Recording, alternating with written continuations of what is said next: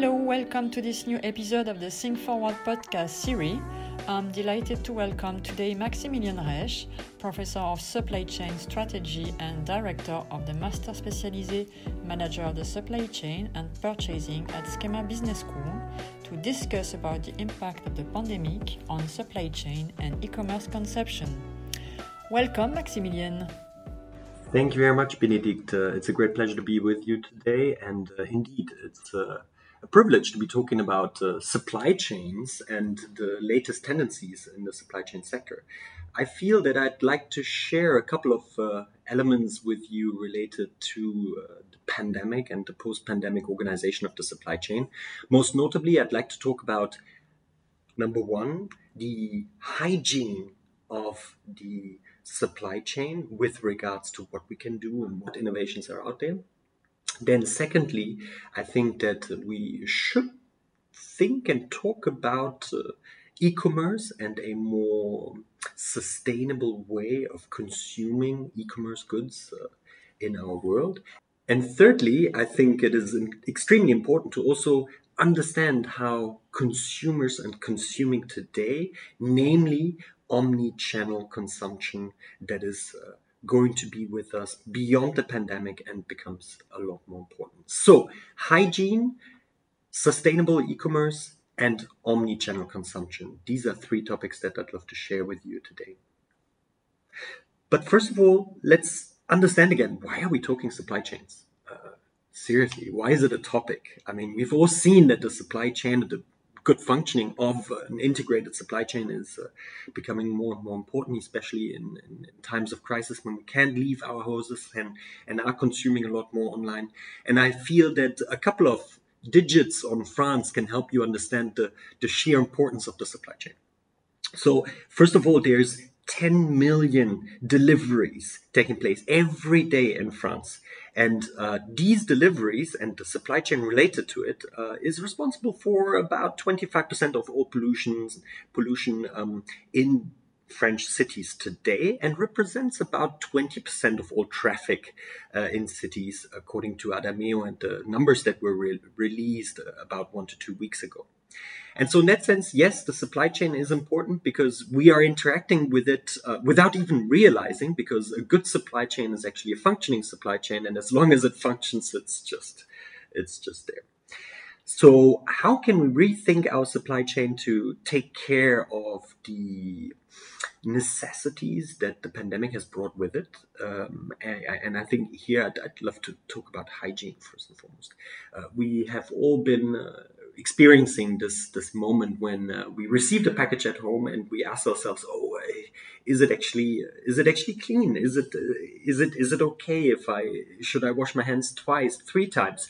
And so in that sense, I think from a point of view of the pandemic and the security and hygiene of each and every single consumer, it is important that we ensure using gloves, that we ensure having uh, supplementary um, packaging uh, around our packages, and that we can even maybe seal packages so that we can be assured of uh, the, the good functioning of the supply chain from source to consumer all the way.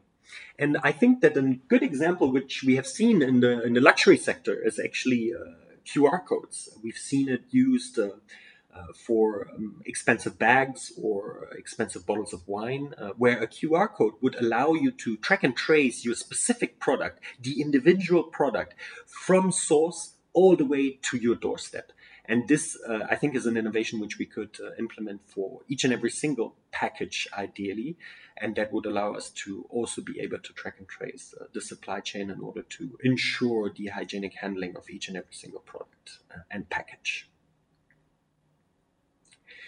Secondly, I think it's um, always interesting to talk about the sustainability of e-commerce. I, I think if you look at the way we consume today, then each of us is often online and is tempted to buy online simply because it's so convenient. And um, that results in a lot of packages being sent around our cities, our countries, uh, our entire globe. And uh, I think the, the notion of of sustainability becomes a little bit more important the more often we we actually engage in online e-commerce purchases. And so when we receive a package today, it is already more or less standard to use recycled materials or at least paper and carton in order to package our our goods when being sent up. send around the world.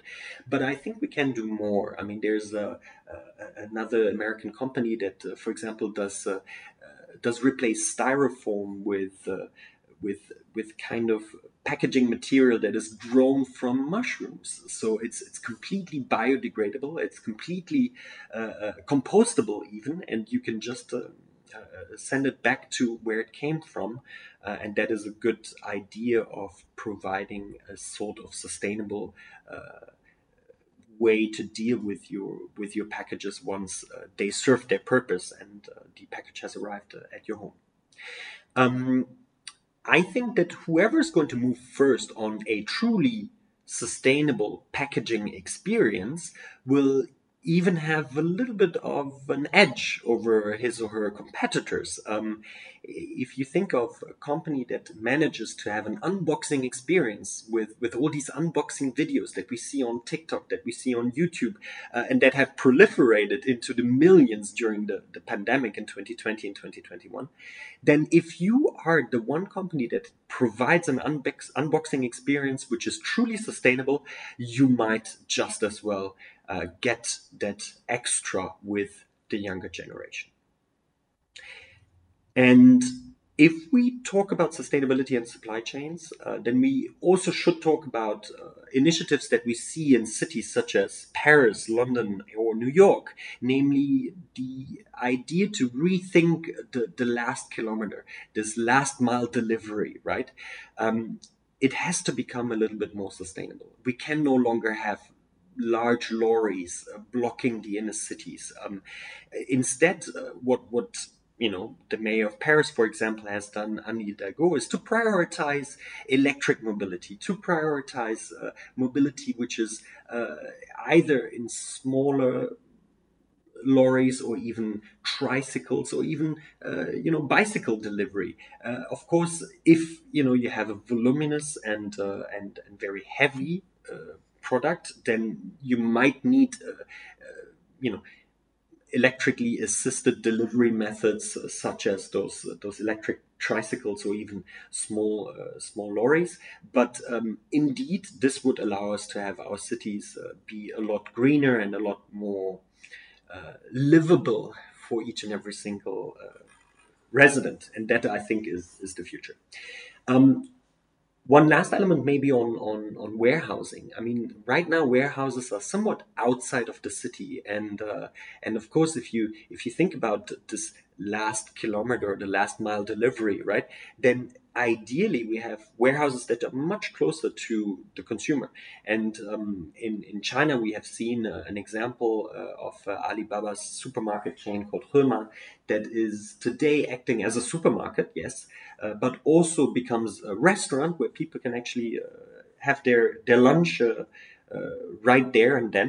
Uh, and, and finally, it acts as a warehouse. So people are actually ordering online and then Uh, a um, an employer of Alibaba's Hema supermarket would collect your order inside the supermarket together with other customers, but he would collect your order that you've just effected online inside the supermarket and send it off uh, directly with an electric uh, uh, two-wheel um, uh, bicycle uh, to your your home address or your, your, your work address, and it arrives within thirty minutes in a three-kilometer radius. I think this is quite innovative and has worked well in China, and I've now seen it also happening in uh, France, where, for example, Carrefour is trying to uh, provide these solutions too.